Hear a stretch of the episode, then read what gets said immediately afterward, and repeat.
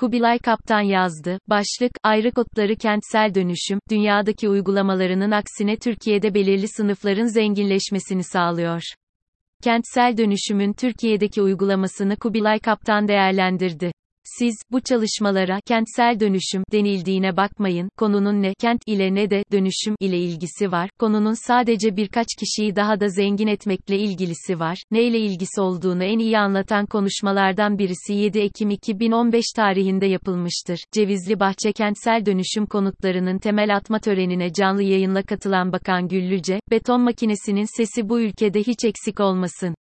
Bu beton makinası ben inşaat mühendisiyim çok keyif alırım onun sesinden böyle pat pat pat vurdukça Türkiye kalkınıyor, kalkınacak gelişecek.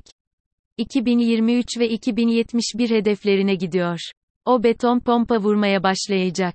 Türkiye birilerine rağmen kalkınacak. Bu beton pompaları hiç durmasın. Rabbim bu ülkeyi hep böyle kalkındırsın silah seslerinin yerine, terörün yerine insanların birbirine acımasızlığı yerine beton santrallerinden beton çıksın ve o beton pompaları insanlara güzel güzel evler, yollar, otobanlar, havaalanları yapsın. Rabbim bunu hep nasip etsin, diye konuşmuştur. Brezilya veya İspanya gibi ülkelerde yapılan doğru örneklere bakılırsa kentsel dönüşümün ne demek olduğu ve bizde uygulanan garip sistemden ne kadar farklı olduğu anlaşılır.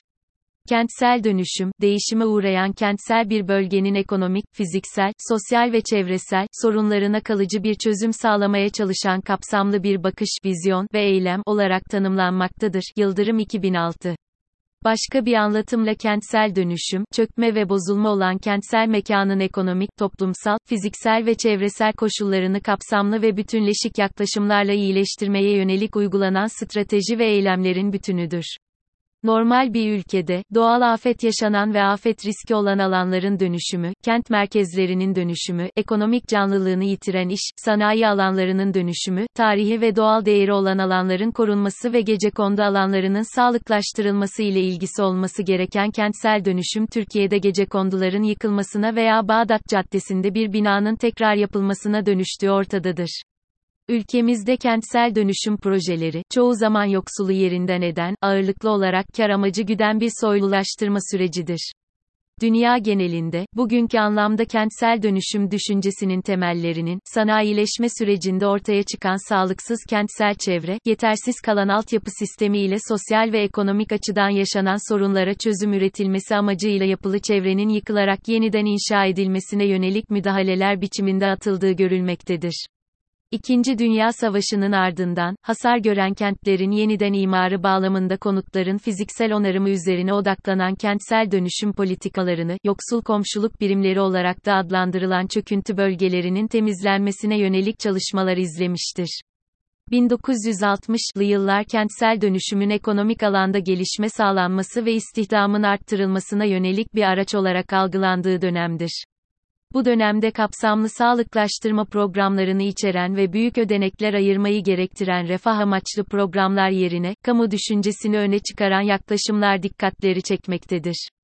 Türkiye'de ise kentsel dönüşüm eylemlerinin başlangıçta, Ankara, İstanbul, İzmir gibi ana kentlerde yoğun olarak gözlemlenen yasa dışı konut bölgelerinin yeniden yapılandırılması üzerine odaklandığını söylemek mümkündür. Bu uygulamalarda, değer artışı ve değer paylaşımı beklentileri eşliğinde kentlerin fiziksel yapısı değiştirilmekle birlikte, sosyal ve çevresel boyutların göz ardı edildiği görülmektedir. İmar haklarının artışı ve serbest piyasa koşulları çerçevesinde fiziksel mekanın yenilenmesine dayanan bu yaklaşım, kısa vadede başarılı bir çözüm olarak görülürken, uzun vadede sorunların kentin bir başka bölgesine ötelendiğini göstermiştir. Nitekim bu yaklaşım daha nitelikli kentsel mekan üretimi ya da fiziksel sorunları çözmenin ötesinde mekansal ayrışma veya kentle bütünleşememe gibi sosyo-mekansal sorunları da harekete geçirmektedir. Nokta. Bu bağlamda, özellikle metropoliten kentleri odak alan parçacıl veya noktasal yenileme eylemlerinin sosyo-mekansal olumsuzlukları, kentsel dönüşümün mekansal, fiziksel, sosyal-kültürel, ekonomik ve kurumsal bileşenler bütüncül bir bakış açısı eşliğinde derinlemesine tartışılması gereğine vurgu yapması bakımından önemlidir. 1999 Marmara depremi sonrasında ise, Türkiye'nin kentsel dönüşüm gündeminin mevzuat değişiklikleri eşliğinde afet riski altındaki kentsel yerleşmeler üzerine odaklandığı görülür. 2011 yılında yaşanan Van depremi, kentsel dönüşüm konusunda yasal yönetimsel sorunların çözümü için farklı isimler altında yasalar düzenlenmiş olsa da yeni ve bütüncül bir hukuksal yasal çerçevenin eksikliğini açıkça ortaya koymuştur. Kentsel dönüşüm projelerinin başarılı olabilmesi için, öncelikle proje alanı olarak belirlenen yere ilişkin ayrıntılı coğrafi etütlerin ve olası çevresel etki değerlendirmesinin yapılması büyük önem taşımaktadır. Bununla birlikte, kentsel dönüşüm uygulama projesinin gerçekleştirilme gerekçeleriyle proje sonunda yerinden edilen semt sakinlerinin nakledileceği yeni yerleşim alanın yer seçimi ve donanımları konusunda sosyomekansal dengelerin korunması da önemli bir aşamadır.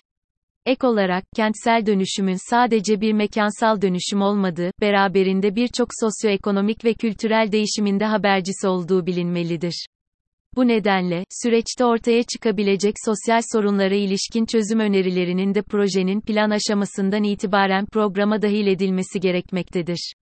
Şüphesiz bu süreçte, dönüşüm projesi kapsamında sosyal entegrasyon ve katılım konusunda semt sakinlerinin hassasiyetlerinin dikkate alınması ve olası mağduriyetlerini gidermeye yönelik çözüm süreçlerinin işletilmesi özel bir öneme sahiptir. Şüphesiz başarılı bir kentsel dönüşüm projesi, merkezi, yerel yönetim ve proje uygulayıcılarının yanında yerel halkın etkin katılımından ve desteğinden uzak düşünülemez. Artık biraz da olsun yoksulu kollayan politikalar tersine döndü ve sonunda, büyük kent dönüşümü kavramı kırpıldı ve mal mülk sahibi sınıfların acil çıkarlarını karşılayacak hale getirildi.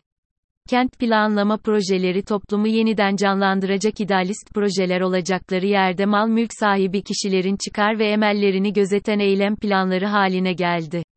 Bir kısım tarafından ayrı kodları olarak görülen gece kondu mahallelerine karşı verilen savaşın, yoksulun yerleşim yerlerini ve yaşam ortamını denetleme savaşı, bizatihi yoksulun kendisine karşı bir saldırı halini aldı.